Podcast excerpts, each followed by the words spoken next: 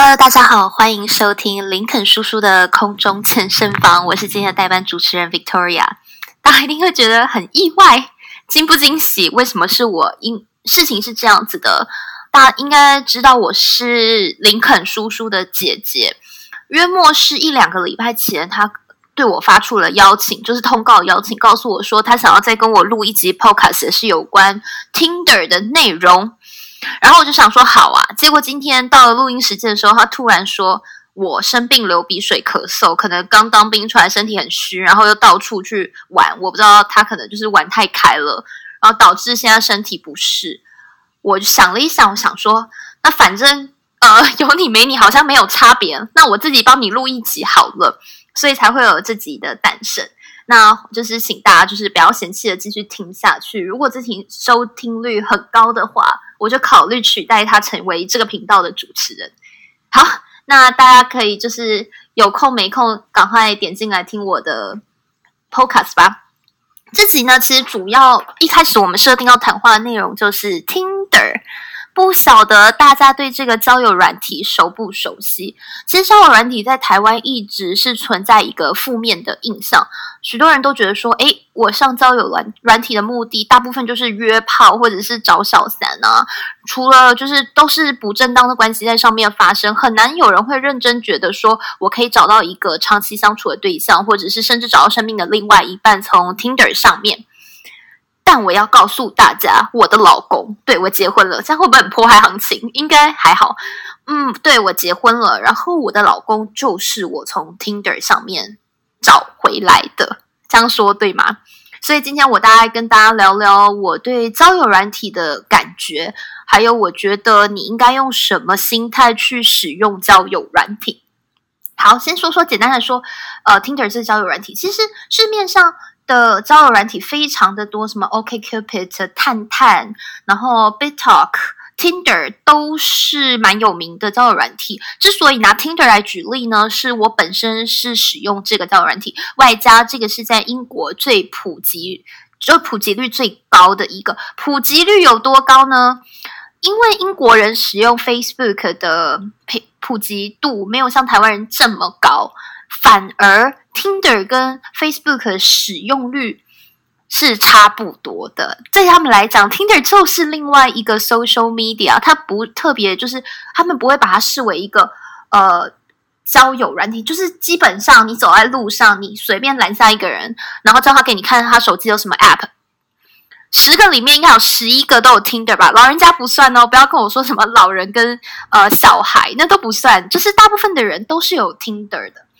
好，是这样子的。其实，在我来英国读书之前，我对交友软体也不是这么，就是抱持的态度也不是这么正面的。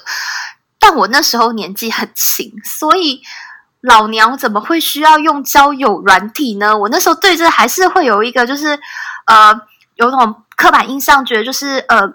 败坏风气啊，或者是说啊，这只有你大龄剩女啊，找不到对象啊，才需要用交友软体，怎么会轮到我？殊不知风水轮流转。我到英国读书以后，可能我的生活圈真的太小了，就基本就是在读书、读书、读书，还是读书。然后读完书，就是你你剩余的时间，你只能可能跟你的朋友出去玩。一年的时间读硕士，其实非常的紧凑。然后这样又有考试论文，你不太可能有太多的时间再去从暧昧期开始，然后暧昧期完以后谈恋爱怎么样怎么样怎么样，就不太有那个时间了。所以我就想说，好，那我来试试看用交友软体好了。我在台湾用过，但不是很认真。但我这个人呢，某种程度上是一个认真磨人。当我决定开始要做一件事情的时候，我就会帮自己设定 KPI。所以我就给自己设定了就是一个目标。我呢，那个时那个时候我开始使用 Tinder 的时候，大概已经单身两年半了。所以我就想说，好，那我至少要认识两个以上的外国男生，然后去约会。对我一定要去约会，我不可能就只是在外面上面就是认识一下，然后什么事情都不做吧？那这样子就没有意义啦。我我就还是在浪费时间呐。所以我就我就去下载了 Tinder。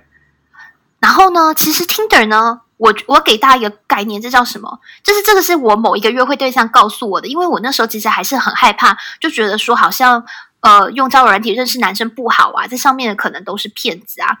然后有一天我有个约会对象跟我说：“Victoria，你不可以这么想，你要把 Tinder 看成是一个虚拟的夜店。如果你没有去过夜店，你就想这是一个餐厅，你走进去呢。”什么样子的人都有，欢飞燕瘦，各个种族、各个职业的人都有，就不会怕你找不到喜欢的款式，只是你不去找。对，就像你今天，譬如说你到一个 party，或者是呃，你可能到朋友的局去，也是会有很多人呐。那你就把 Tinder 想成，你打开那个 Tinder，就像你走进朋友的局里面，你要去找到一个跟你 match 的人，然后他也刚好跟你看对眼的人。所以，这是我给大家一个观念：说你不要一进 Tinder 你就开始很排斥。当然，你要保护自己的心态。但是，如果你一旦一开始就有排斥的心理，我觉得你就比较不容易去交到朋友。像是现在，我即便已经结婚了，当时我听的约出去的对象很多，其实都条件都非常好。然后，我们现在即便没有在一起。或没有下一步，我们都是可以聊天的朋友。有些可能他在，他是在呃金融专业，或者是他是在人资专业。他们其实在我在英国找工作的时候，其实也给我很多的帮助。这个我觉得可以再用一集来谈。对，所以呢，我在 Tinder 的时候，我就遇到了一个男生，叫做 Mark。这他他是一个肌肉男，我。的感觉是，如果我从来没有使用过 Tinder 的话，以我的交友圈跟我的生活圈，我绝对不可能遇到这个，就是俄罗斯然后练肌肉的这种男生，我是不可能遇到的。所以，其实 Tinder 它无形间打破了我的舒交友舒适圈，把我带向了另外一个境界。其实那个，其实就是对我来说呀，Tinder 它其实算是一个比较有效率的方式，因为我们现在的人其实大家都很忙，然后都躲在荧幕后面，其实你很少去参加什么活动。有些人会，但你扪心自问，听众、听众朋友们，你们应该大部分时间都在家里划手机吧？对，其实如果当你没有走出去的时候，你是很难认识到新的朋友的。所以听着，其实它就是在帮你拓展你的生活圈。就像是呃，你如果在听着上聊天，你就可以把它看成像是你走在路上有人搭讪你，然后你也会想跟他就是点个头聊上几句，对吧？所以如果大家有这个心态，然后是抱着一个交朋友或者是认识更好的人的心态，你就比较不要怕被骗。当然，就是我之后可有机会的话，我。会希望说可以出一集是教大家如何辨识这个人的好坏真伪，以及如果你跟别人约出去的时候，你应该要注意什么。如果你们想要听这一集的话，拜托大家敲完一下，不然我会觉得我代盘如果收听率很差，我会觉得丢脸。尤其我是学新闻广播专业的，然后我还输给就是林肯叔叔，我会觉得心有不甘。所以麻烦大家一定要认真听这一集。好，然后接下来就是我想要分享的一个是，就是我觉得讲听的这件事情很空泛，就是它就是是一个软体，但谈恋爱这件事情，心态重要，很就是心态要很心态很重要。其实，在亚洲啊，因为我现在人在英国，然后我身边也很多都是英国朋友，包括我的老公，他是 BBC，他从小在英国长大。我们两个蛮常会聊我们的恋爱观的。其实，在亚洲，我们谈约会、谈恋爱，其实很常有目的性，就是你会觉得说啊，我都花时间了，我花钱了，做礼物了给这个人，我好像应该跟对方有些什么。甚至我不要说别人，我自己，我在交第一任男朋友的时候，我就会觉得我以后可能要跟他结婚。大家有没有这个？大家有没有这种感觉？就是每个男朋友，你都会把他当成老公在经营。对，就是大家都会觉得要专一，要对，要对一个人好。但在西方的爱情模式下呢，看似很很随便。他们是这样子的：他们可可以同时有很多的约会对象，但是都不叫做女朋友，他们就会说：“哦，I'm dating with someone。”那个 dating 就是我现在可能会跟这个人出去玩，就是出去约会，可能是吃个饭、喝个咖啡，或者是去公园走走，这就是 dating。然后就说：“I'm dating someone，I'm seeing someone。”但都不叫做女朋友或男朋友。他们同时约会很多对象，他们会发现说：“哎，我跟这个人价值观比较契合。譬如说，我们两个都是。”吃素，或我们两个都不吃素，或我们两个都喜欢去吃呃亚洲餐馆，或我们两个都不喜欢呃去吃亚洲餐馆，就它就是像一个 filter，它渐渐的会，你透过约会，你会过滤掉你喜欢的跟不喜欢的，久了你就会剩下那一两个人，你再来决定说谁是你的男女男朋友或女朋友，在台湾会怎样？就是所谓的什么渣男呐？你看啊，这个人就是 play around，就是在玩弄很多女孩子。但其实，在英国，很多男生都是这样，或很多女生都是这样，包括我也是。我在还没有确定谁是我男女男朋友之前，我会跟比较多人约会，因为我想要知道说这个人价值观跟我契不契合。不要说台湾很多人以前是这样子。我可能看这个男生蛮不错，我们两个看对眼，然后我们就确认男女朋友关系。然后确认了以后，过了磨合期，才发现，哎，他怎么跟我想的完全不一样？我们两个怎么会有那么多就是冲突的地方？要继续忍耐下去吗？哎，我们都交往了一年了，然后这些问题渐渐的浮现，所以这时候你是该往下走，还是退一步？因为你已经浪费了这一年。对吧？我不知道这有没有异于惊醒梦中人，这是我就是领悟很久的结果。就是当我约会过很多对象以后，我就会知道什么要，什么不要。然后当我在遇到我现在这个老公的时候，我就知道说，呃，这个男的百分之九十五 match 我想要的东西，就是我想要条件他都符合。剩下的那百分之五是我可以克服，我可以愿意接受为他改变的。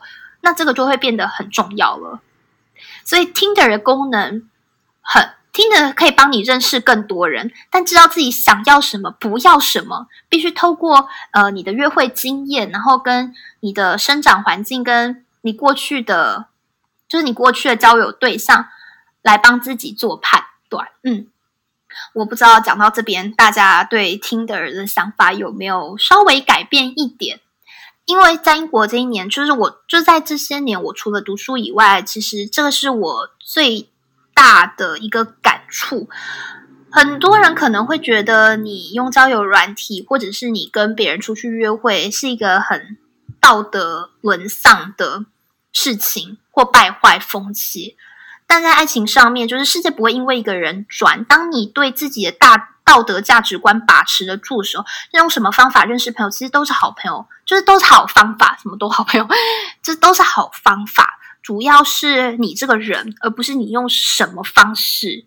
对，然后呢，还有一件很重要的是，在认识爱情之前，你必须先认识你自自己。因为如果你都不知道自己要什么、不要什么的话，你很难透过 Tinder 去找到真爱，或找到一个就是 long term relationship 是什么长期的交往对象。还有啊，就是还有一点蛮重要，就是不要拿你过去的价值观去判断现在发生的事情，因为其实世界变化的很快。如果你一直活在想当年、想当年、想当年，或呃我以前的经验怎么样，或者你妈妈可能会跟你说，父母长辈会跟你说，我以前呃不用什么都没有用那种交友对交友什么，就是相亲啊，然后就可以跟你爸爸什么厮守终生。我觉得，如果世界真的变化的很快，如果你总是活在想当年的话，你就会一直存在到当年。对，这是我今天呃比较简单的经验分享。我觉得这集不是太长，然后如果就是你喜欢今天这集的节目的话，你欢迎分享。然后我觉得十三分钟应该是可以给大家一个观念，应该是还 OK 的吧。好，谢谢你们今天的收听，我们下次有机会再见，拜拜。